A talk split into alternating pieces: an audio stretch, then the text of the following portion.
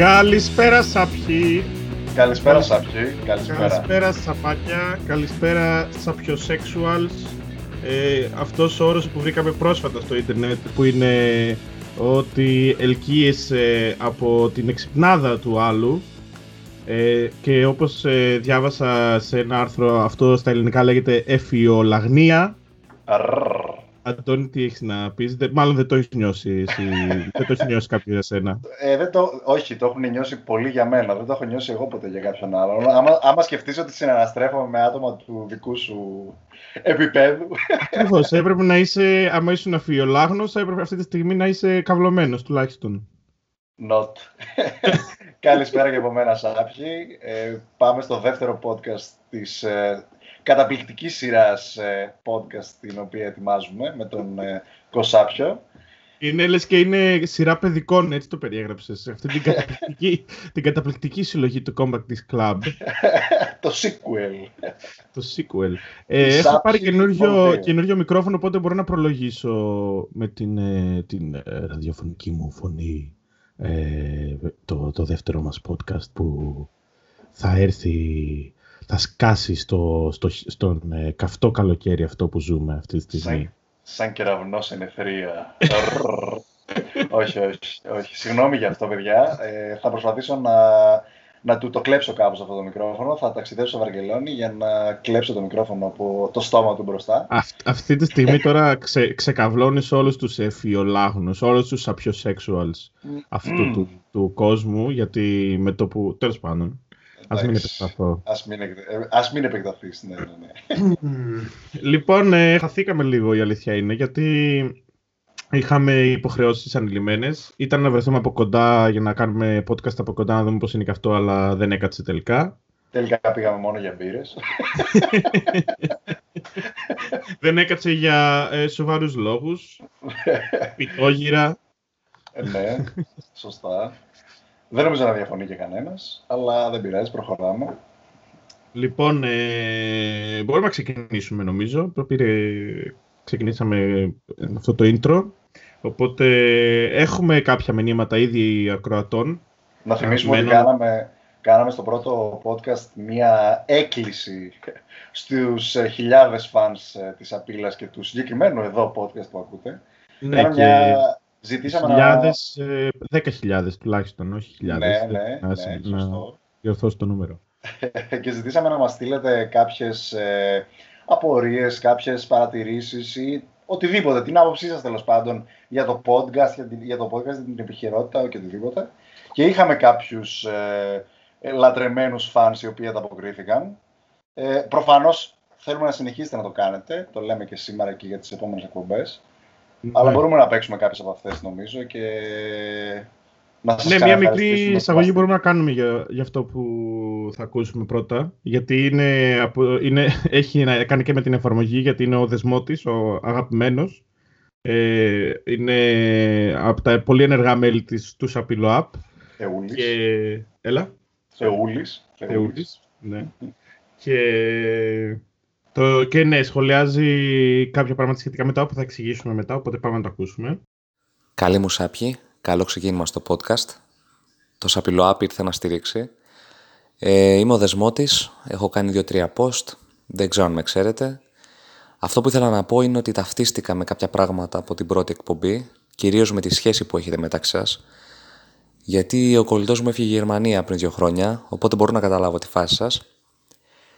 Ε, θέλω να πω σε αυτούς που δεν έχουν μπει στο app, μπείτε.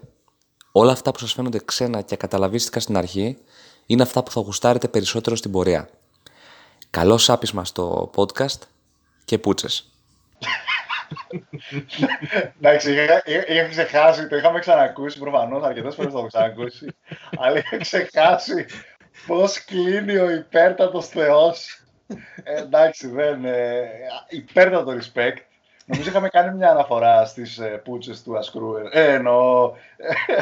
Τις πούτσες, καλά το είπες, γιατί την άλλη φορά είχες πει μόνο για, για τις χαζομάρε που γράφει στο άσχετο, αλλά δεν είχαμε πει για τις πούτσες που ανεβάζει ο Ασκρούερ. Αυτό το μέλος της απειλή που πλέον ε, δεν είναι μέλος της απειλή. Γιατί δεν είναι κοντά μας. Λες και το χάδε, λες και πέθανε. Δεν ξέρουμε που είναι. Όποιος ξέρει που είναι ο Σκρούερ, παιδιά, ας μας βρει. Θα πάρουμε την Αγγελική την Νικολούλη να το βρούμε. Ε, γιατί εκτός του ότι έγραφε ότι να είναι στο app και ξέρω εγώ, ανέβαζε κάτι και έλεγε σκάσε μωρή χοντρή στο άσχετο, ας πούμε, χωρίς να. χωρίς, ε, unprovoked.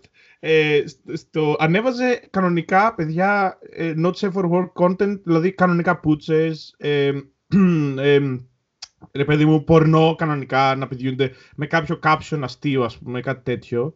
Και προφανώς Τέλος πάντων, ε, τα σβήναμε αυτά εμείς στην αρχή με το χέρι, γιατί είχαμε ξεκινήσει ρε παιδί με ένα app και λέμε εντάξει, δεν θα βάλουμε ακόμα αλγόριθμους και λοιπά από πίσω και τέτοια που να ξέραμε. Ε, και αυτό, σε αυτό αναφέρεται ο δεσμό της, πούτσες. Πρακτικά ένα από τα καλύτερα inside jokes της εφαρμογής, για παράδειγμα. Ναι, ε, και ναι. Σε, αυτό, ναι, αυτό, σε αυτό αναφέρεται ο, ο φίλος, το νιώθω σαν φίλο μου το δεσμότη πλέον. Ναι. Ε, ε, ο οποίος είναι θεούλης και πέρα από το ότι έχει καταπληκτικά καυλωτική φωνή, έτσι. Εντάξει, ναι, αυτό να το πούμε, Δεσμότη, χωρίς, το, χωρίς το μικρόφωνο μου, το, το, το καβλερό, το Αυτός ε, έχει όντως όμως.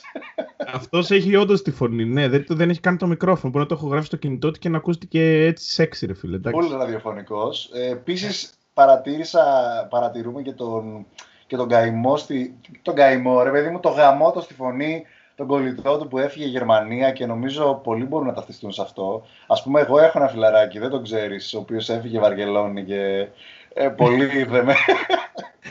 Ποιος είναι αυτός που λες, δεν, δεν το ξέρω. Δεν ξέρω. Ε, τώρα αναγκαζόμαστε, κάνουμε κάτι podcast, κάτι τέτοια, μπας και μιλήσουμε ποτέ. Α, έχεις και άλλα podcast και με άλλον. Ε, ναι, και, και με, με άλλον Βαρκελόνη. από, από το χωριό, δεν το ξέρεις. Από άλλο, όχι το Βαρκελόνη κέντρο, μένεις στο χωριό της Βαρκελόνης.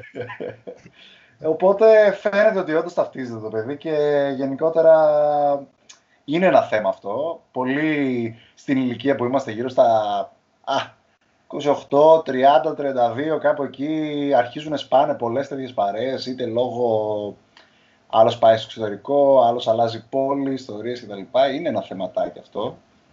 Και το οποίο, ναι, πρέπει να βρίσκεις έτσι ε, τρόπους ε, δημιουργικούς να, και αφενός, ακόμα και μακριά να είναι ο άλλος, να είσαι σε επαφή είτε ιντερνετική, είτε με κανένα Skype, με κανένα τέτοιο. Εντάξει, έχει το χαβαλέ του και αυτό. Ναι, και... ναι. Αυτό, που, αυτό μας το στείλαν και στο Instagram σε, ένα, σε κάτι ερωτήσεις που μας κάνανε, στο, στο, σαπί, στο σαπίλαρι που έχουμε το προφίλ. Ε, και μας ρώτησαν για το brain drain, παιδί μου, να πούμε κάτι και εμείς, λες και εντάξει, και εμείς βασικά είμαστε, έχουμε, είμαστε θύματα του brain drain. Ε, όχι ότι είμαστε εγκέφαλοι, ότι ρε παιδί μου και εμείς φύγαμε, και εμείς φύγαμε την Ελλάδα με σκοπό κάποιο καλύτερο αύριο, ας πούμε. Ε, αυτό, α, λίγο να πούμε κάποια νούμερα που έχω, ρε παιδί μου, που έψαξα. Λοιπόν, το 2000... Όχι τέτοια νούμερα. Ε, το 2015, 2010 μέχρι 2015 έφυγαν 610.000 Έλληνες στο εξωτερικό και εντάξει, 500.000 ρε παιδί μου είναι γενικά το, το, το, ο μέσος όρος αυτά τα χρόνια. Ε, και λέει ουσιαστικά ότι οι περισσότεροι που φεύγουν, φεύγουν για, γιατί δεν έχουν άλλη επιλογή. Μετά είναι λόγω της διαφθοράς και της αναξιοκρατίας που υπάρχει ένα μεγάλο ποσοστό. Μισό λίγο να τα βρω. Μειωμένη εξοκρατία και διαφθορά στην Ελλάδα με ποσοστό 41%, οικονομική κρίση και αβεβαιότητα με 34% και οι προοπτικές εξέλιξεις στη χώρα του εξωτερικού με ποσοστό 33%. Αυτό ήταν σε έρευνα που συμμετείχαν 1.268 Έλληνες του εξωτερικού. Ναι. Εντάξει, έχει, έχει λογική και η αλήθεια είναι ότι εντάξει, χωρίς να, εγώ προσωπικά είμαι Ελλάδα και χωρίς να θέλω να πω ρε παιδί μου, να, να σμπρώξω προς κάποια κατεύθυνση, ε, όντως όταν δεν έχεις άλλη επιλογή είναι όχι απλά μονόδρομος, είναι και ευχάριστος θα έλεγα μονόδρομος. Αλλά από εκεί και μετά, όντως, η, η αναξιοκρατία εδώ που την παρατηρούμε σε αρκετούς τομείς, ε, καμιά φορά ακόμα και επιλογή να έχεις, πάλι σε σμπρώχνει προς τα έξω. Ναι. Τέλος πάντων, εντάξει, για τον καθένα οι επιλογές είναι συγκεκριμένες. Ειδικά, βέβαια, στη, στην εποχή που ζούμε με το ίντερνετ, τις ιστορίες, τα διάφορα που όλοι τα ξέρουμε, δεν χρειάζεται να τα πούμε. Υπάρχουν επιλογές, αυτό είναι το θετικό θεωρώ της εποχής. Από την άλλη, δεν υπάρχουν πολλές επιλογές στην Ελλάδα και πρέπει να είσαι είτε τυχερός είτε να το παλέψεις πάρα πολύ. Παίζει ένα συνδυασμός παραγόντων, παιδί μου, για να το πάρεις. Ή απλά να μην γουστάρεις να φύγεις, παιδί μου, που και αυτό είναι σεβαστό. νομίζω. Ε, αλλά κατά τα άλλα, όντως, ότι έχεις περισσότερες προοπτικές ε, να βγεις έξω, έτσι είναι. Εγώ, σαν την εμπειρία μου να πω από το εξωτερικό, ρε παιδί μου, είναι ότι προφανώς όλα αυτά που είπα για αυτή την αναξιοκρατία, διαφθορά και την έλλειψη επιλογής κλπ. είναι οι πιο βασικοί λόγοι. Αλλά δεν νομίζω, δηλαδή ένα μικρό ποσοστό θα θέλει όντως ρε παιδί μου να φύγει στο εξωτερικό, να ξεκινήσει από το μηδέν τη ζωή του, να μάθει μια καινούργια γλώσσα, να, να ψαχτεί χωρίς να έχει καμία βάση, ας πούμε, ρε παιδί μου κλπ. Για καινούργιες δουλειές, καινούριους κύκλους, καινούργιες εμπειρίες και τέτοια. Δηλαδή, πιστεύω μικρό είναι το ποσοστό που φεύγει, ρε παιδί μου, και λέει θα πάω να ζήσω μόνιμα στο εξωτερικό έτσι, γιατί μου, μου τη βάρεσε, ας πούμε, χωρίς να το ψάξει καθόλου. Και ε, επίσης αυτό που λένε, ρε παιδί μου, ότι οι πραγματικές φιλίες χτίζονται σε τουλάχιστον τρία χρόνια. Οπότε στο εξωτερικό είναι. Τα, και οι σχέσεις που κάνεις, ρε παιδί μου, είναι παροδικές, γιατί δεν ξέρεις, μπορεί ας πούμε, ο άλλος να φύγει, γιατί γνωρίζεις περισσότερο international κόσμο.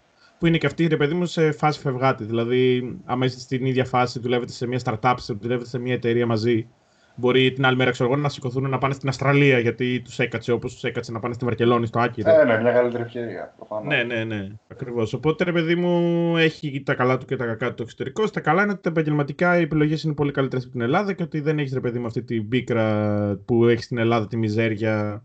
Ότι ας πούμε, μπορεί να αύριο να μην έχεις δουλειά, ότι ακούς ιστορίες κάθε μέρα που λες δεν μπορώ να τις πιστέψω, ας πούμε. Εντάξει, αυτά είναι ρε παιδί μου, τι να πω. Μακάρι να ξημερώσει καλύτερη ημέρα στην Ελλάδα ναι, προφανώς και να, χρόνια. Και να, να επιστρέψουν και άτομα. Γιατί ε, δίνοντας ευκαιρίες έξτρα δεν είναι μόνο ότι κρατάς αυτούς που υπάρχουν, αλλά μπορεί και άτομα που θέλουν και ψάχνονται με τρόπους να βρουν να γυρίσουν πίσω, να είναι αυτό ένα βήμα, ρε παιδί μου. Είτε κάποιες νέες επενδύσεις, είτε κάποιες χρηματοδοτήσεις που υπάρχουν προφανώς, αλλά είναι σε μικρότερο βαθμό από το ιδανικό για να πεις ότι μπορώ να κρατήσω όλους όσους έχω και να προσελκύσω πίσω.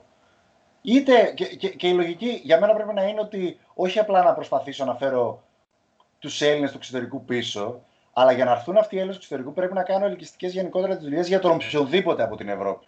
Δηλαδή με την ίδια, με την ίδια ευκολία που ένας Έλληνας θα πάει π.χ. στην Ισπανία ή στην Ολλανδία ή στη Γερμανία, να πει και ο, ξέρω εγώ, ο Ιταλός ότι ξέρεις, έχει μια πολύ καλή startup στην Αθήνα ή στη Θεσσαλονίκη, Α δοκιμάσω και εκεί, ρε φίλε. Είναι πολύ καλά τα δεδομένα, πολύ, καλός ο, πολύ καλή ζωή γενικότερα, που αυτό θυμίζεται καλά, κακά τα ψέματα στο εξωτερικό η ζωή στην Ελλάδα. Αν είχαμε και κάποιες αντίστοιχες επενδύσεις, κάποιες αντίστοιχες εταιρείες, θεωρώ ότι άμα καταφέρουμε να φέρουμε έστω και έναν, που είναι πάρα πολύ σπάνιο να έρθουν από το εξωτερικό στην Ελλάδα για δουλειά, άμα αρχίσει και έρχεται έστω και λίγος κόσμος με αυτές τις προοπτικές στη, στην Ελλάδα, θα προφανώς θα αρχίσουν να έρχονται και οι Έλληνες του εξωτερικού, ρε παιδί μου. Θα δουν ότι γίνεται κάτι καλό. Μακάρι. Mm-hmm. Μακάρι. Κοίτα, οι περισσότεροι που έρχονται από εξωτερικό, που ξέρω έρχονται για ένα-δύο χρόνια. Αυτό. Λίγο ξέρεις να ζήσουν, ρε παιδί μου, λίγο την, ε, τη θάλασσα, τον ήλιο, τη φάση αυτή, ξέρω εγώ. Αλλά μετά δεν, δεν νομίζω ότι. Δηλαδή, η συναναστροφή τους με το ελληνικό δημόσιο και τη γραφειοκρατία και όλα αυτά Νομίζω ότι τους διαλύει όπως διαλύει ναι. όλους μας. Εμείς είμαστε συνηθισμένοι βέβαια, έτσι. Δεν μας ναι, ναι, ναι, ναι, ναι. Όταν, εσύ πας πας, πας στην Αγγλία, πας στην ε, Ισπανία και συναναστρέφεσαι με το δημόσιο και τελειώνει η δουλειά σου και λες τι έγινε, ρε παιδιά; Εγώ ήρθα εδώ πούμε, με βαλίτσα, με, είχα, με, είχα σκηνή. άδεια σήμερα. Όλοι τρεις μέρες άδεια πήρα. Και... Παρετήθηκα από τη δουλειά για να, να σας φέρω αυτό το χαρτί είναι, είναι, είναι κλασικά ελληνικά φαινόμενα αυτά. Αλλά παρόλα αυτά ότι αγαπάμε όντως, ρε παιδί μου, εγώ κάθε φορά που έρχομαι στην Ελλάδα, από το εξωτερικό που μένω, ε, πραγματικά αγαπάω αυτή τη χώρα. Είναι μια, μια γαμάτη χώρα, ρε παιδί μου, και μακάρι να μην την είχαν καταντήσει έτσι. Α πούμε, ας μην την, κατα... την είχαμε καταντήσει όλοι μας μαζί, γιατί όλοι βάλαμε λίγο το λιθαράκι μας νομίζω. Και έστω και ας είμαστε 25-30 χρονών, ας πούμε, τέλος πάντων. Και στην, τελική, και στην τελική, ακόμα και αυτό κάποιος να μην το νιώθει, δεν νομίζω ότι ε, δεν πρέπει να προσπαθήσουμε. Άμα μπορούμε, ό,τι περνάει από το χέρι μας, παιδί μου, να τη στρώσουμε τη φάση. Αν γίνεται. Ναι, ναι. Ναι, το παρόν...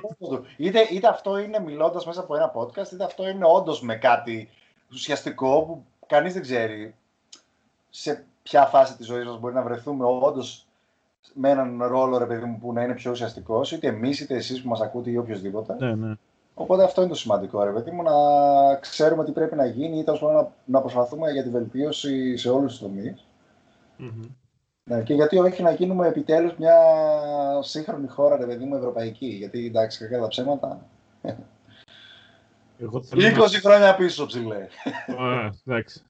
Έχω, θέλω για να το κλείσουμε κιόλας, γιατί νομίζω το βαρύναμε αρκετά. Να, πω, να, πω, να κάνω την προπαγάνδα μου στη νέα γενιά ότι η αποχή στη νέα γενιά είναι που δεν μου αρέσει καθόλου εμένα προσωπικά και θα προτιμούσα, ρε παιδί μου, να ψηφίζουν ένα μεγάλο ποσοστό να ψηφίζει ή να ασχολείται έστω και λίγο, έτσι ώστε να μην ψηφίζει κάποιος άλλος για σένα που είναι πιο ανίδεος από σένα, ακόμη πιο ανίδεος και φτάσουμε, ρε παιδί μου, στις εποχές που όταν έβγαινε, πώς το λένε, το Πασόκ με 43% το 90, ο, το 80, ο Αντρέας Έπρεπε, έπρεπε να κρεμάσουμε μια φωτογραφία του Αντρέα. Άμα, είχαμε, άμα δεν είχαμε podcast, θα υπήρχε σίγουρα φωτογραφία του Αντρέα.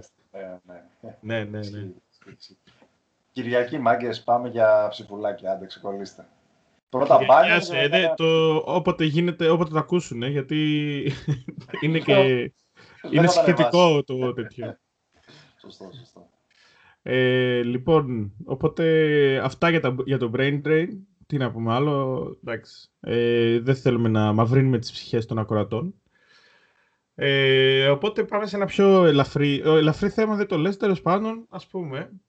Ε, έρχεται στην Ελλάδα ο Louis C.K., μισό να, να δω και την ημερομηνία. Λοιπόν, έρχεται στην Ελλάδα ο Louis C.K. στην Αθήνα στις, ε, στις 13 Ιουλίου το Σάββατο, Σάββατο 13 Ιουλίου. Ο Louis C.K που είναι από τους πιο γνωστούς κομικούς στην... Ε, στον πλανήτη. στον πλανήτη, ναι. Άρα, μπράβο. Και είναι ένας από τους ε, πιο πολύ συζητημένους τα τελευταία χρόνια. Ε, γιατί, εντάξει, έχει, ρε παιδί μου, ε, πριν, πόσο, πριν δύο-τρία χρόνια είχε βγει η είδηση ότι κοινός την έπαιζε ε, μπροστά σε συνεργάτες, τους, ε, συνεργάτες τους ε, ηθοποιούς ή ρε παιδί μου από το cast γενικά προσωπικό. Ε, την έβγαζε έξω ας πούμε. και εντάξει, ο τύπος ρε παιδί μου βγήκε και έγραψε μια τεράστια, ένα τεράστιο κείμενο στο οποίο ζητούσε συγγνώμη, μπορούσε, προσπαθούσε να μπαλώσει ό,τι μπορούσε ας πούμε, τέλος πάντων. Απλά... Δεν το έχω δει ποτέ αυτό το κείμενο. Δηλαδή, τι μπορεί να έλεγε, συγγνώμη για την πουτσα ας πούμε, που πέταξε μπροστά σας; Όχι, είπε. Και το, το, μπορώ να πω ότι το, το μπάλωσε, ρε παιδί μου, τίμια, δηλαδή αναγνώρισε το λάθος του. Τώρα, δε, τίμια, αυτό, τι, άμα έχεις κάνει αυτό το πράγμα, ρε παιδί μου, δεν υπάρχει μετά... Ε, καλά, ναι. Όπως με την Athens Voice, θα, θα φτάσουμε εκεί, γιατί για Athens Voice δεν υπάρχει γυρισμός μετά από αυτό το αφήνουμε στο τέλος για, ε, για, για, για λουκουμάκι. για το κερασάκι. Ε, απλά, ρε παιδί μου, α, ναι, αυτός βγήκε και είπε ότι ε, όντως το έκανα, ε, το έκανα σε αρκετές περιπτώσεις και απλά λέει σε κάθε περίπτωση που το έκανα ρωτούσα πρώτα άμα μπορώ να το κάνω και δεν το έκανα αυθαίρετα ρε παιδί μου και απλά δεν είχα καταλάβει ότι είχα αυτή την επίδραση πάνω στο προσωπικό ότι ρε παιδί μου ήμουν ένας γνωστός celebrity και ότι ε, είχα, ότι μπορούσα να το κάνω αυτό και να μην μου γκρινιάξουν, να μην μου γκρινιάζουν γιατί ρε παιδί μου οι άλλοι ας πούμε άμα, άμα πάει και πει τι να σου πω, η οπερατέρ ότι ο Λούι Σικέι έβγαλε την πούτσα του, μπορεί να την απολύσουν, ας πούμε, και να κατάλαβες. Να μην βρει και ποτέ δουλειά. Ναι, ναι, ναι. Εντάξει. Ε, αυτό είναι ναι, η κλασική το... πίεση όταν δουλεύεις σε κάτι τέτοιο. Τέλος αυτό είναι ένα τεράστιο πρόβλημα γενικά της εποχής μας και αυτό, αυτό ήθελα τώρα να αναφέρω ότι έχω μαζέψει κάποιους ε, καλλιτέχνες, ε, κάνω τα αυτά και τα κλασικά, για τους οποίους δεν έχει ανοίξει ρεθούνη. Ε, και είναι ρε παιδί μου πασίγνωστοι καλλιτέχνες, όπως ας πούμε ο Μάικλ Τζάξον, για τον οποίο στο ντοκιμαντέρ για τον Μάικλ Τζάξον υπάρχουν μαρτυρίες των παιδιών που φιλοξενούν στο σπίτι του, στα οποία λένε ότι ε, τους κακοποιούσε σεξουαλικά. Ε, μετά είναι πολύ γνωστή, είναι ο Kevin Spacey, ας πούμε, ο οποίος έχει καταστραφεί η καριέρα του, ο πρωταγωνιστής από το House of Cards. Και παίζει ο οποίος... και πιο πρόσφατη που έσκασε, αν δεν κάνω λάθος. Ε, ναι, η πρώτη είναι του, του, του Harvey Weinstein, που είναι αυτός ο, ο παραγωγός του Hollywood, ο οποίος, ρε παιδί μου, καλούσε τις ηθοποιούς σπίτι του και την έπεφτε, ας πούμε, σε όλες. Εντάξει, ε, αυτή η φάση με τον παραγωγό και τους ηθοποιούς ακούγεται πολύ όντως βγαλμένη από το Hollywood, ρε παιδί μου, σαν σε ταινία, ξέρω εγώ. Δεν, δεν φαντάζεσαι. Πολύ βρώμικη ακούγεται. Ναι, δηλαδή ναι, ναι. το ακούς και λες πώς γίνεται αυτό το πράγμα να, να συμβαίνει και πραγματικά στις μέρες μας συμβαίνει τόσο πολύ. Ναι. Που δεν το πιστεύεις. Ή ας πούμε και αυτό με τον Άννη στο μισθό, σε αυτό που έβγαλε στο, η Jennifer Lawrence πριν κάνα δύο χρόνια, ότι ρε παιδί μου η μισθή των ε, γυναικών ηθοποιών με των αντρών ηθοποιών είναι τελείως διαφορετική. Ότι είναι πολύ κατώτερη των γυναικών. Που λες δεν γίνεται το 2019 να γίνεται ακόμα αυτό και γίνεται κατά κόρον, ούτε καν ας πούμε, να πεις και, ούτε καν, και, και προφανώς όχι μόνο σε αυτό το τομέα. Έτσι. Αυτό παίζει σε ναι, όλους ναι, ναι, ναι, τους επαγγελματικούς ε, χώρους, ρε παιδί κλπ. Μετά, εντάξει, θα, θα περάσω γρήγορα γιατί είναι άπειρες οι περιπτώσεις, αλλά ο Τζον Λένον ε, χτυπούσε την, ε, την πρώτη του γυναίκα, τη Σύνθια Λένον, και το δήλωσε, το παραδέχτηκε και είπε ότι το έχει μετανιώσει. Ε, εντάξει, μιλάμε για εποχές του 60, ας πούμε, που εκείνες τις εποχές δεν μπορώ να φανταστώ, δεν θέλω να φανταστώ τι γινότανε. Ε, σε πιο πρόσφατα, ο Bill Cosby, ο κομικός, ε, που είναι από τους πιο μεγάλους ε, κομικούς, από τους παλιούς, το 60-70, ας πούμε, διέπρεπε. Ε, βγήκαν άπειρες περιπτώσεις και γι' αυτόν σεξουαλικής κακοποίησης και παιδιών. Και μετά ο, τα τελευταία είναι ο Τζον Λάσετερ που είναι ο, ο ιδρυτής της Pixar, από τους πρώτους δηλαδή συνιδρυτές της Pixar, της εταιρείας αυτής που είναι, ρε παιδί μου, έχει βγάλει το Toy Story, το Wall-E, το Nemo, εταιρεία τέλος πάντων. Αυτός ο τύπος έχει γράψει το Toy Story το 1 ε, και παραιτήθηκε το 2017 ε, από την ε, Pixar για, πάλι για τις ίδιες κατηγορίες. Ε, και ο Woody Allen το τελευταίο, που ε, είχε, είχε παντρεμένος τέλος πάντων με μια γυναίκα και η γυναίκα αυτή έκανε κόρη με κάποιον άλλον τέλος πάντων, νομίζω η μία φάρο πρέπει να ήταν. Ε, και παντρεύτηκε την κόρη της. Ε... Μύστης. Μύστης ο Γούντι. Και ε, στα ελληνικά δρόμενα ε, ο Στέφανος Πες μου τι είσαι. Πες μου τι είσαι Στέφανε. Ο οποίος είχε βγει το 99 ε, εντάξει, καλά, αυτό το λέμε για εντάξει, καμία σχέση με τα υπόλοιπα. Τέλος πάντων, δεν θέλουμε να γελιοποιήσουμε το, το σκηνικό ρε παιδί μου όλων των υπολείπων. Απλά θέλω να πω ότι είναι τόσο πολλά αυτά τα περιστατικά τα οποία ε, γίνονται, τα οποία δεν το πιστεύεις. Και αυτό που θέλαμε να αναφέρουμε είναι ότι υπάρχει και άλλη μεριά του νομίσματος. Ε, επειδή ρε παιδί μου υπάρχουν τα fake news και υπάρχει το Twitter και το Facebook και τα social media γενικά που ο άλλος δεν θα κάτσει να ψάξει την είδηση, θα το δει επιφανειακά και θα πει άκου τώρα τι έγινε. Ναι. Ε, στο οποίο ρε παιδί μου ε, η περίπτωση του Aziz Ansari που είναι αυτός που παίζει στο Parks and Recreation, τέλος πάντων γνωστός και stand-up comedian και κωμικός γενικά, έχει κάνει και δικά του σειρά το Masters of None και αυτός ε, πήγε ένα βράδυ, βγήκε με μία τύψη ραντεβού πήγανε σπίτι του, της λέει ανέβα, ξέρω εγώ, πάνε σπίτι του και της την έπεσε. Και βγήκε αυτή μετά, ρε παιδί μου, στο Twitter, δεν ξέρω ποιος social media, και είπε ότι ρε παιδί μου ε, με κακοποίησε σεξουαλικά γιατί πήγαμε σπίτι του και μου την έπεσε ρε παιδί μου απευθείας. Και δεν περίμενε ούτε να πιούμε ένα ποτό, κάτι τέτοιο ας πούμε. Να σου βάλω δύο δάχτυλα που λέει. Ε, δεν θα πιούμε πρώτα. Αυτό.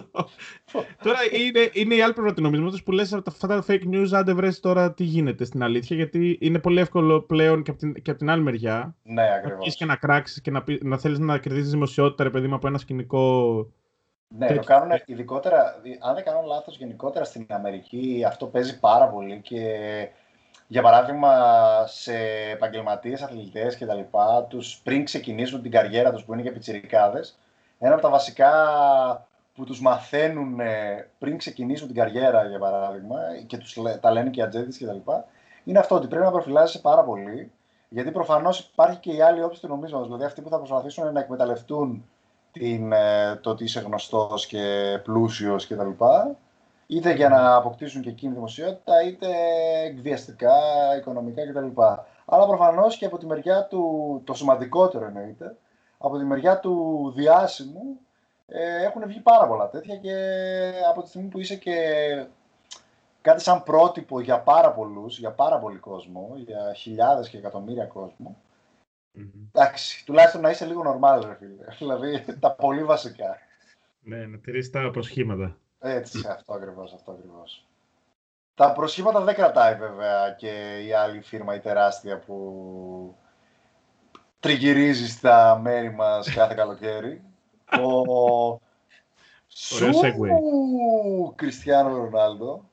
Τεράστιος. Έσκασε, έσκασε μύτη, σκάει μύτη βασικά τα τελευταία τρία χρόνια στην Καλαμάτα, στο Κώστα Ναβαρίνο ή όπως λέγεται.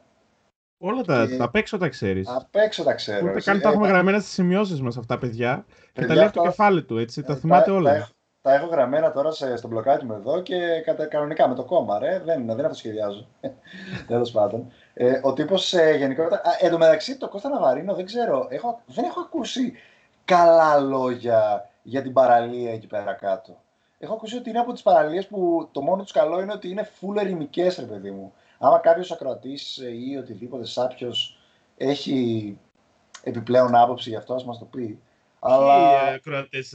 Αυτό το ότι ο Ρονάλντο άφησε 25 χιλιάρικα tip, δηλαδή όσα, όσα βγάζεις εσύ σε δύο χρόνια από τα πέα ακροατή της, του, του podcast ή σάπιοι, ε, δηλαδή, τι ψάχνεις κάποιον που να έχει πάει στο Κώστα Ναβαρίνο; Όχι, δηλαδή, να κάνει. Όχι άμα είναι να μας δώσει και εμάς ε, donation και να, όχι, το, να μας δώσει και εμάς ένα χιλιάρικο. Εντάξει, και, και ένα χιλιάρικο καλά είναι, αδερφέ, δεν έχουμε. Ε, δεν είναι. Μπορεί ας πούμε, να μας ακούει, τι να σου πω, ο χτίστη ε, που έκανε τον Κώστα Ναβαρίνο ή ο Πάρμαν. Οτιδήποτε. Εντάξει, δεν σημαίνει ότι θα μας ακούει ο Κριστιανό Ρονάλντο. Αν με ακούς Κριστιανό, είμαι Βεχταράς, μου κόψανε την καριέρα οι τραυματισμοί. Πάρε με. Είσαι από τους κλασικούς που ταξιτζίδες που λένε ναι. Θα έκανα καριέρα, αλλά είχα ένα τραυματισμό, αδερφέ. Καράκι, εγώ έχω παίξει στο προποδικό Εθνική Ελλάδος, στα κλιμάκια. Και δεν έχουμε το τσικ τσικ του το κομπολογιού να ακούει τσικ τσικ, ενώ στα λέει αυτά. Αυτό το έχω παίξει στα κλιμάκια της Εθνικής Ελλάδος. Ε, το λένε 6 στους 7 ε, που, που βρίσκεις σε ερασιτεχνικές ομάδες ε, αργότερα στη ζωή σου. Και η φάση είναι ναι. ότι, ότι όλοι αυτοί. Ε, εσύ έχει περάσει και από τεχνικές ομάδες. Ναι, έτσι. Αυτό να μην πούμε ότι το λέμε από το κεφάλι μας. Αυτό όντως. Είναι και, προσωπική ε, μαρτυρία. Ναι, ναι. Είναι προσωπική μαρτυρία, παιδιά. Όλοι, μα όλοι, είτε τους κόψανε οι τραυματισμοί ή πολύ απλά σταματήσαν λόγω σχολής. Αλλά όλοι τους, γύρω στα 16-17, τους είχαν στα κλιμάκια οι εθνικές. Ποιο είναι τώρα το θέμα, Ότι όλοι αυτοί πάνω κάτω είναι οι ίδιες ηλικίες. Μα κανένας να μην έχει παίξει με τον άλλον όταν ήταν στα κλιμάκια; Πώς γίνεται αυτό; Πόσα κλιμάκια! Τι είδους κλιμάκια! Α μας εξηγήσει, ε, ας βγει ένας υπεύθυνος να μας εξηγήσει. Ο χτίστης από το Κώστα Ναβαρίνο να βγει να μας πει. σε ποιο κλιμάκιο; σε ποιο κλιμάκιο; Να σου πω, μπορεί να έχει κλιμάκιο σε κάθε νομό. Όπως, πώς κάνανε περιφέρειες με τον ε, Δημόκριτο αυτό, να, έτσι δεν το ε, λέγανε; Ε, Μπορεί να μόνο... κάνανε και κλιμάκια, ρε παιδί μου, Αναστασιάδες να έλεγε θα έχουμε το κλιμάκιο της Παναγίας, θα έχουμε το ναι. κλιμάκιο του Χριστού στη Βόρεια Ελλάδα. Του Άι Βασίλη και Βασίλη. ένα για το μπαμπά, ένα για τη μαμά κλιμάκιο και σαν τις μπουκές. Όχι, το, η μόνη λογική είναι να είχαν κλιμάκια σε κάθε σχολείο, ας πούμε. Και να έλεγες ότι εγώ έπαιζα στην Εθνική Ελλάδος για το σχολείο μου όμως. Δηλαδή αυτό το, το πιστεύω. Όση λογική βγάζει το παραλήρημά μου, τον είπα τον πόνο. Εγώ μπερδεύτηκα πάντως. Με τα κλιμάκια και λοιπά και με έχασες μετά το κλιμάκια. Οπότε και εσείς ακροατές μας, άμα χαθήκατε, δεν είστε, δεν είστε μόνοι σας. Όχι, όχι, δεν χάθηκαν οι ακροατέ μας γιατί δεν είναι άμπαλοι σαν και εσένα. Ε, ασχολούνται οι άνθρωποι. Εσύ, ακροατή που είσαι εφιολάγνος, άμα, δεν, ε, άμα χάθηκες, μην ναι. ανησυχείς, μείνε μαζί μας μέχρι το τέλος για να μάθεις για την Athens Voice που είπαμε ότι θα είναι το κερασάκι στην τούρτα σήμερα και θα το αφήσουμε για το τέλος. Ε, τώρα όμως έχουμε ένα ακόμα ηχητικό μήνυμα από τον αγαπημένο μας επίσης χρήστη του Σαπιλο App, τον Cook. Χαιρετώ το Σαπιλο Community. Ε, είμαι ο Cook. Ε, τον τελευταίο καιρό έχει παρατηρηθεί μια δυσφορία σε posts σχετικά με τα downvotes. Ε, και οκ, μερικά είναι memes, οπότε έχουν την πλάκα τους. Ωστόσο, κάποια είναι hate posts. Δηλαδή, βγαίνουν και κράζουν. Ποια είναι η άποψή σας επί του θέματος; Λοιπόν, αγαπητέ Κουκ, εγώ δεν έχω καταλάβει 100% αλλά θα απαντήσω πάνω, για, πάνω στα downvotes, άμα κατάλαβα καλά, γιατί ε, τα downvotes ουσιαστικά τα, τα βάλαμε γιατί, ρε παιδί μου, θέλαμε λίγο Στο, λοιπόν, αυτό που το, όσοι δεν ξέρετε για το app, έχει ρε παιδί μου upvotes και downvotes. Δεν είναι όπως το facebook που πατάς μόνο like και μπορείς να πατήσεις love και τέτοια και να μην έχει, ξέρω εγώ, dislike. Αρνητικό, ε, ναι. Ναι, αρνητικό. Ε, προφανώς δεν φαίνεται το αρνητικό για δύο λόγους. Ο ένας είναι ότι θέλαμε την ε, λαϊκή δημοκρατία, δηλαδή ότι ρε παιδί μου μπορείς και να ψηφίσεις υπέρ και κατά ενός post, κάτι που δεν σ' αρέσει ρε παιδί μου, και θα κερδίσει ο ισχυρός. Α πούμε, αυτός που έχει τα περισσότερα, τις περισσότερες ψήφους θετικές. Συνολικά, ναι. ναι. Συνολικά, ναι. Ε, μαζί, σαν συμψηφίζονται. Τώρα, αυτό ήταν ο ένας λόγος και ο άλλος λόγος είναι, ρε παιδί μου, ότι τα, τα, ναι, ο άλλος λόγος που δεν δείχνουμε τα down votes είναι ότι δεν θέλουμε, ρε παιδί μου, να γίνεται bullying στο app. Δηλαδή, να πάει, ας πούμε, κάποιος να ανεβάσει τον πόνο του και να δει ότι έχει, ξέρω εγώ, μείον 13, να έχει 13 down votes, ξέρω εγώ, και να ξε να ξενερώσει περισσότερο. σαν μείον 13, ρε παιδί μου. Ότι είναι καλύτερο να φαίνεται, ξέρω εγώ. Αν έχει 14 down votes και ένα upvote, θα φαίνεται ότι έχει, ξέρω εγώ, ένα upvote ή 0. Ναι. Από το να φαίνεται πλην 14. Απλά αυτό που ρωτάει ο Κουκ, αν ε, κατάλαβα καλά, έχει να κάνει με τα posts που έγιναν σχετικά με αυτούς που κάνουν downvotes, ότι και καλά τους κράζουν, σε φάση ε, μου κάνεις downvote, άρα σου κόβω το... Τι να σου πω ρε παιδί μου, σε κράζω μετά. Mm. Σου κόβω την καλημέρα ή οτιδήποτε. Η αλήθεια είναι ότι για μένα ε, είναι και αυτό μια άποψη, ό, όχι μόνο στο συγκεκριμένο, στο app το δικό μας, αλλά και γενικότερα, ρε παιδί μου. Και η αρνητική ψήφος παραμένει ψήφος. Δηλαδή είναι σαν αυτό που λέγαμε και για τις εκλογές. Ε, πρέπει να προωθούμε και να δίνουμε στον κόσμο, ρε παιδί μου, το, το δικαίωμα, ακόμα και αρνητικά προσκύμενος να είναι σε κάτι, να το δείχνει, να το, να το λέει, ρε παιδί μου, Οπότε είμαι κι εγώ. Εντάξει, έχει την πλάκα του όντως, ρε παιδί μου, να, να κράζεις τους downvoters σε, σε χαβαλε, χαβαλετζίδικο στυλ, αλλά όχι και να τους ε, θεωρείς ότι είναι και κάνανε και κανένα έγκλημα με το να κάνουν ένα downvote, γιατί πολύ, πολύ, πολύ απλά να έβαλες μια κουράδα να με συγχωρούν οι ακροατές. Οπότε θα κάνω και, και ένα downvote. Να με συγχωρούν και αυτοί που βλέπουν τις κουράδες που ανεβάζουν κάποιοι χρήστες.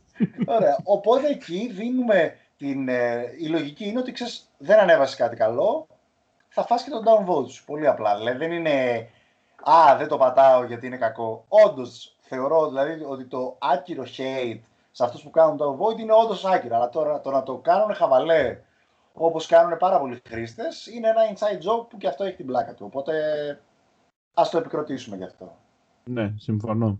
Και Συμφωνώ και ότι, ρε παιδί μου, άμα δούμε ότι γίνεται κατάχρηση αυτού του κουμπιού, δηλαδή ότι, ρε παιδί μου, μπορεί να βάλει άλλες 10 προφίλ και να σου κάνει downvote ή μποτάκια κάπως, τέλος πάντων, εκεί θα πάρουμε τα αντίστοιχα μέτρα. Αλλά μέχρι στιγμής δεν έχει γίνει κάτι τέτοιο.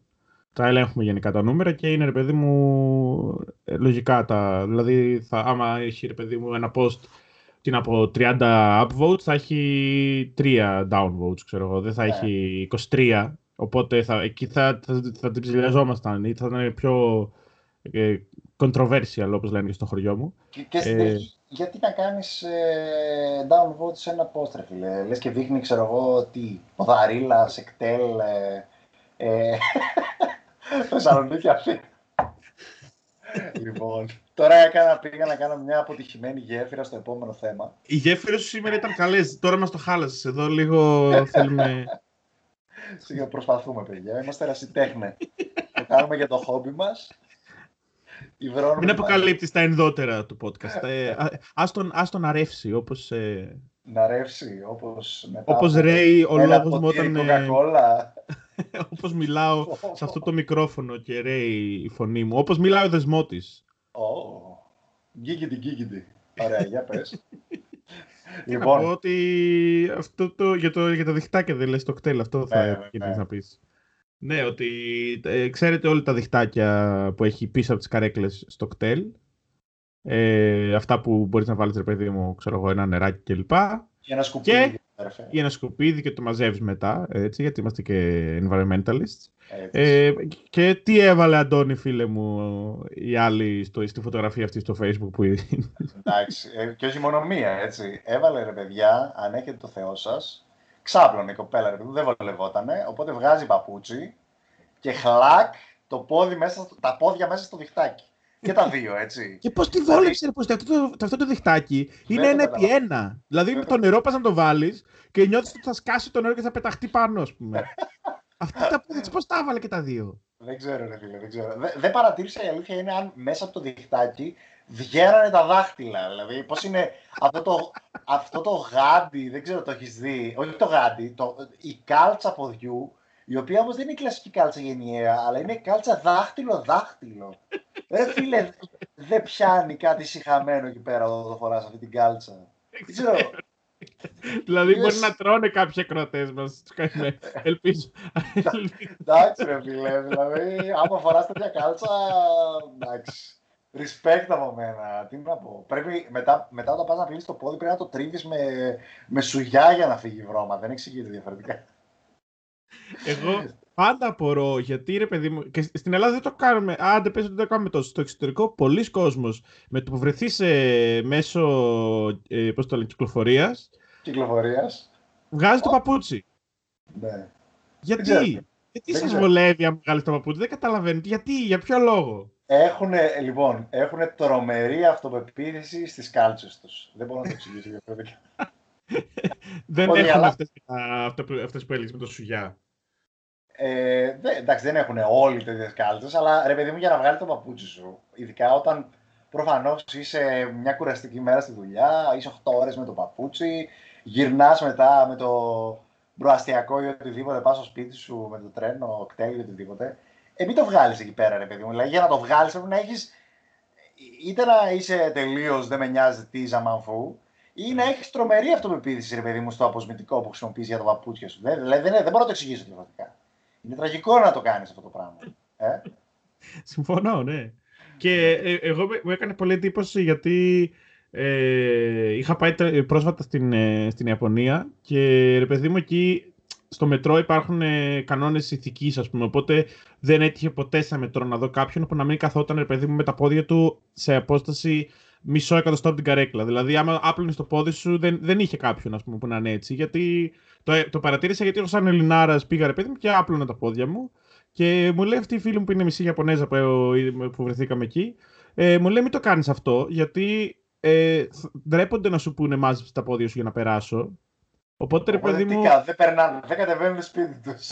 Όχι, αλλά εσύ φαντάζομαι ότι είσαι στη μέση, ρε παιδί μου, του βαγονιού και έχει, ξέρω εγώ. Θα, πρέπει να κάνουν τον κύκλο, πούμε, να περάσουν από την άλλη μεριά. Ε, και άμα είναι δύο άτομα που απλώνουν τα πόδια τους, εκεί θα, θα τραπούν, ας πούμε, λίγο. Δηλαδή θα τους κάνεις να, να βγουν από την πορεία τους. Κατάλαβες; Ε, ε, infinite loop, ρε παιδί μου. Δηλαδή δεν θα βγαίνει ποτέ.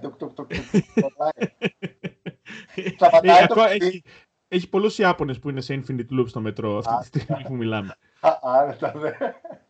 Πατάει το ε. κουμπί να κατέβει, ανοίγει η πόρτα. Δεν κατεβαίνει όμως αυτός γιατί είναι τα πόδια του, του, του σάπιου μπροστά. Τσου, κλείνει η πόρτα. Πατάει το κουμπί, ξανά το ίδιο και το ίδιο. Και το... Ε, ωραία, ε, πολύ Λοιπόν, ε, και αυτό που ήθελα να πω είναι ότι γυρνάω μετά από την Ιαπωνία, μετά από αυτή την εικόνα που ρε παιδί μου πέντε μέρες μαθαίνεις και εσύ ας πούμε το μάτι σου συνηθίζει γυρνάω και στο αεροπλάνο. Πάνω ήταν ένας ε, σίγουρα Ευρωπαίος, τέλος πάντων, ή, τέλος πάντων, όχι Ασιάτης, ο οποίος είχε τα πόδια του. Δεν μπορώ να σας το δείξω, ρε παιδιά, αλλά το είχε, ήταν σαν γάμα ξάπλωνο στην καρέκλα.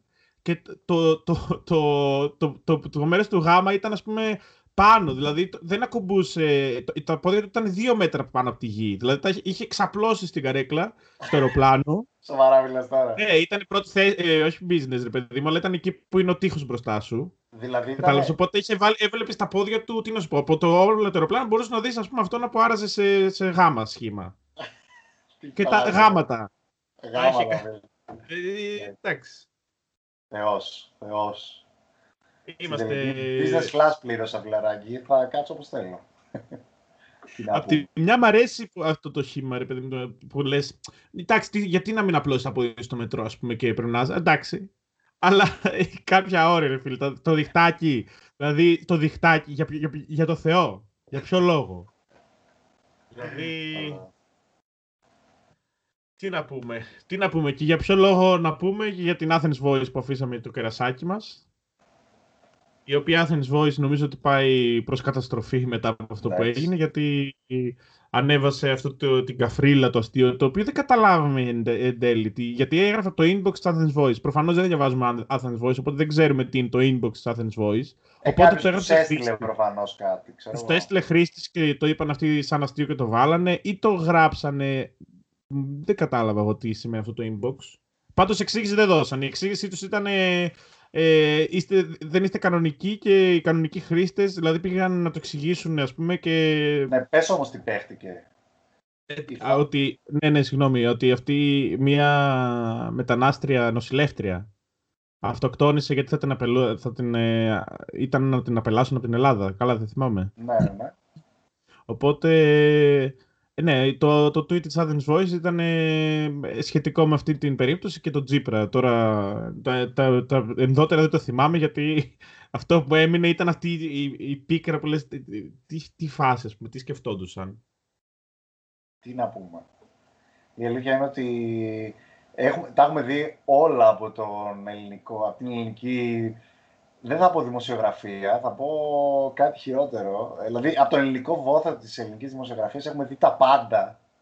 Τα πάντα, ναι. είτε, εντάξει, δεν θέλω τώρα να, να αναφερθώ συγκεκριμένα, αν και θα έπρεπε μάλλον, αλλά είτε fake news τα οποία ήταν troll και τα βγάλανε ειδήσεις, ξέρω εγώ, σε κανάλια, είτε τέτοιου είδους ρατσιστικές ε, ρατσιστικά περιστατικά, ρε παιδί μου, μπορεί να τραβάς τα μαλλιά σου για να λες δεν μπορεί να το, να το, να το βλέπουμε αυτό εν έτη 2019. Γενικότερα, εντάξει, δεν δε θα μιλήσω για αθλητική δημοσιογραφία στα καλύτερά της με τα... Άσε, άσε, τα αθλητικά μα πάμε. Άστο, με τα, με τα εξώφυλλα του, των φυλάδων ε, να είναι βγαλμένα, λες και, λες και τα σκέφτηκε ένα μεθυσμένο παιδάκι 12 χρονών, ξέρω εγώ. Που, Φίλε, ναι. πιάνουν όμως όλα αυτά τα λογοπαίγνια, τα μεσή ας.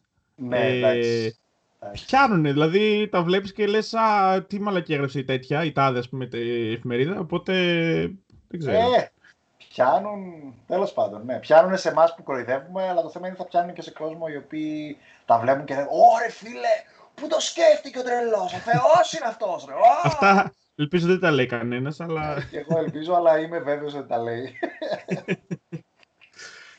Λοιπόν, και το τελευταίο θέμα που έχουμε, για να μην απογοητεύσουμε και το φίλο μας Δεσμότη, ο οποίος ε, έπρεπε να το κάνουμε εμείς κανονικά, ένα poll στην εφαρμογή για να ρωτήσουμε κάποιο θέμα να συζητήσουμε στο podcast. Και ο Δεσμότης έκανε ένα, ένα mini poll, στο οποίο τελικά ψηφίστηκε το, ε, η μάστιγα αυτή, το Photoshop στις ε, εικόνες προφίλ στο Facebook ή στο Instagram, που εντάξει, το Instagram νομίζω ότι είναι το, το πιο δημοφιλές πλέον ε, full. Στο Instagram δεν, νομίζω ότι άμα πας να κάνεις upload φωτογραφία και δεν είναι φωτοσοβαρισμένη, στην κόβει, ρε.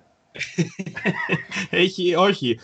Στην κόβει άμα δεν βάλεις hashtag no filter. Γιατί πρέπει ναι, να το πεις. Ναι, μπερδεύεται, ναι. Έχουν στο αλγόριθμό τους βλέπουν τα hashtag, ρε παιδί μου. Άμα λέει no filter, περνάς. Γενικά, πολύ ματαιότητα και, στα, και στο Photoshop στην εικόνα προφίλ ότι ρε παιδί μου, για ποιο λόγο ας πούμε, να τέλος πάντων να κάτσεις ασχοληθείς για αυτό το πράγμα, για αυτό το μάταιο πράγμα. Κάτι που είναι ρε παιδί μου, μια δημιουργία κάποιων τύπων ε, στην Αμερική, ας πούμε, ένα social media και εσύ αντί να το χρησιμοποιείς ας πούμε, ελάχιστα κλπ. Πλέον έχει γίνει ε, το ανάποδο, ότι ρε παιδί μου είσαι εκεί όλη την ώρα, ανεβάζεις ε, ιστορίες από την καθημερινή σου ζωή που είναι και ψεύτικες γιατί δεν μπορεί να περνάς 24 ώρες, 24 ώρες τη ζωάρα που, που δείχνουν οι περισσότεροι ότι κάνουν. Μετά, άσε μην ξεκινήσω, έχω τους influencers που είναι στο Instagram που είναι, ρε παιδί μου, κάποιοι συνήθως τύποι οι οποίοι απλά είναι good looking, ας πούμε, πώς το λένε, εμφανίσιμοι και αυτό είναι όλο το πράγμα το οποίο πουλάνε και έχουν ε, άπειρα 25.000 like ανά post, ας πούμε, το οποίο είναι γελίο. Ε, και μετά ο χρόνος που, που ξοδεύει ο κόσμος, ρε παιδί μου, σε όλο αυτό το μάταιο πράγμα στο να, ας πούμε, ρε παιδί μου, να, να, είσαι, να ανεβάζεις story γιατί τα stories είναι φτιαγμένα για να τραβάνε περισσότερο τους χρήστες, ρε παιδί μου, γιατί άμα σε 24 ώρες δεν ε, χάνεις ένα story, εσύ θα μπαίνεις κάθε 24 ώρες ή κάθε πιο συχνά, κάθε 8 ώρες για να δεις, ρε παιδί μου, για να βλέπεις τα stories, μην, μην χάσεις κάποιο story, το οποίο είναι, ρε παιδί μου, μαρκετιγκίστικο trick για να ξάνουν προφανώς το engagement των χρηστών Παρ' όλα αυτά έχει εκτοξευθεί αυτό το πράγμα. Δηλαδή δεν γίνεται να βγεις κάπου, ας πούμε, σε οποιοδήποτε μέρος στην Ελλάδα, τώρα ας πούμε, και που ήμουνα, και να μην δεις όλο τον κόσμο στα κινητά του, ας πούμε. Ναι, ναι, ναι. Ε, ναι, η αλήθεια είναι το story είναι η...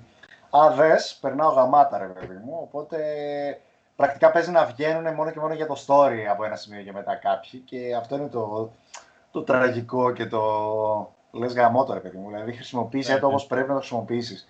Είναι σαν αυτό που λέμε για την τεχνολογία, για τα όπλα κτλ. Ε, ναι, χρησιμοποίησες και κάτι για τον λόγο που πρέπει και όχι για βλακίες, ας πούμε. Ναι. Τέλος πάντων. Εντάξει, αυτό είναι όντως σημαντικό. Τα social media στην εποχή μας είναι...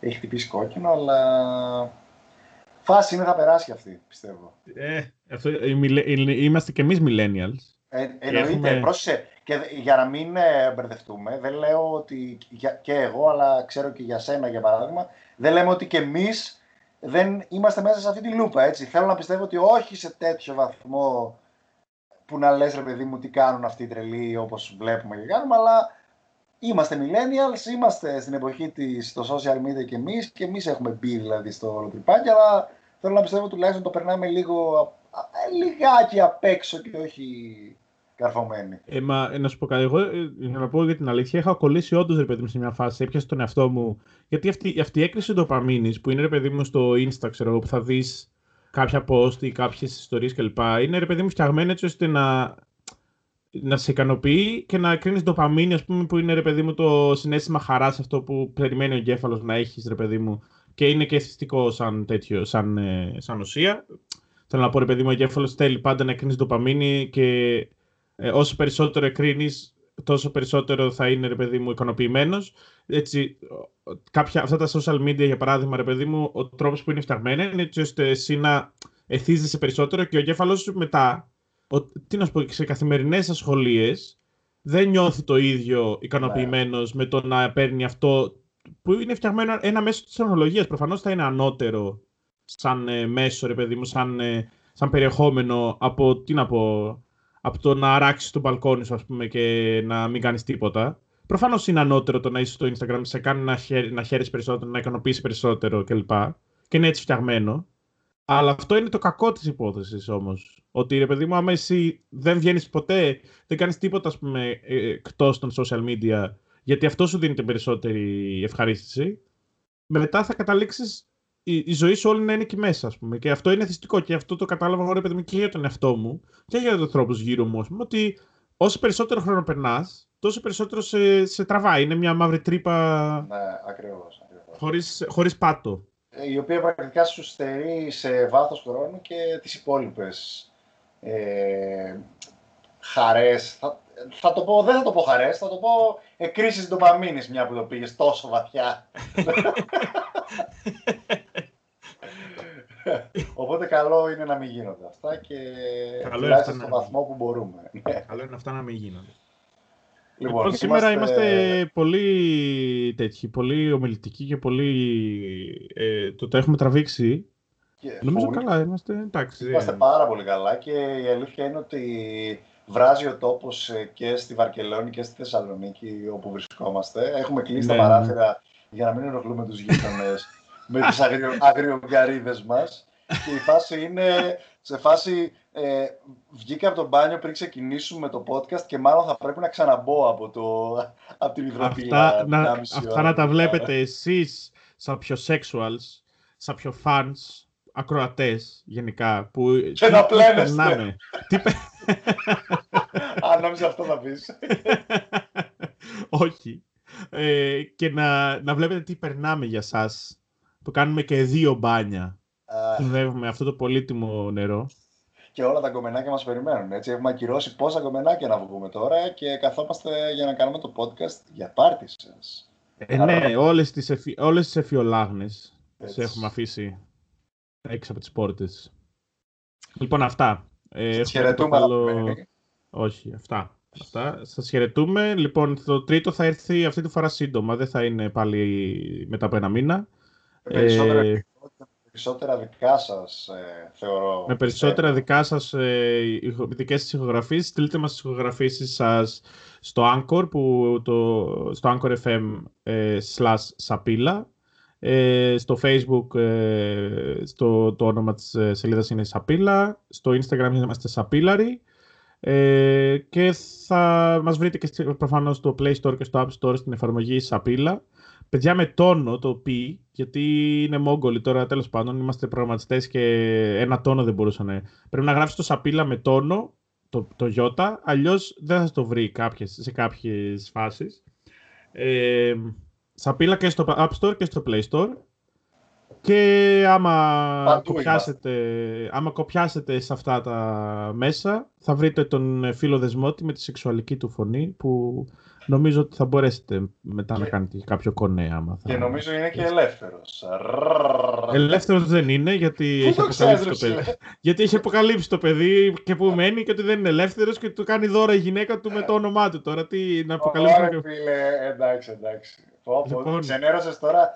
Όλες ήταν έτοιμες να στείλουν στο δεσμό και τις ξενέρωσες. Μπράβο. Ε, τι να κάνω, μα, ξέρεις τι, θα μας ακούει και ο δεσμός του, του ανθρώπου και θα βρούμε και τον πελά μας, κατάλαβες; Ο, ο, δεσμός... Ο δεσμός της... του δεσμότη. Ω, ωραίος, ωραίος. Ας κλείσουμε με αυτό το αποτυχημένο λογοπαίγνιο. Μπράβο, αυτό ας κλείσουμε και να μην κοπεί. λοιπόν, αυτά. αυτά. Ευχαριστούμε πολύ για που μας ακούσατε, αγαπημένοι ακροατές, σαν πιο sexuals. Από μένα, γεια σας. Καλό βράδυ.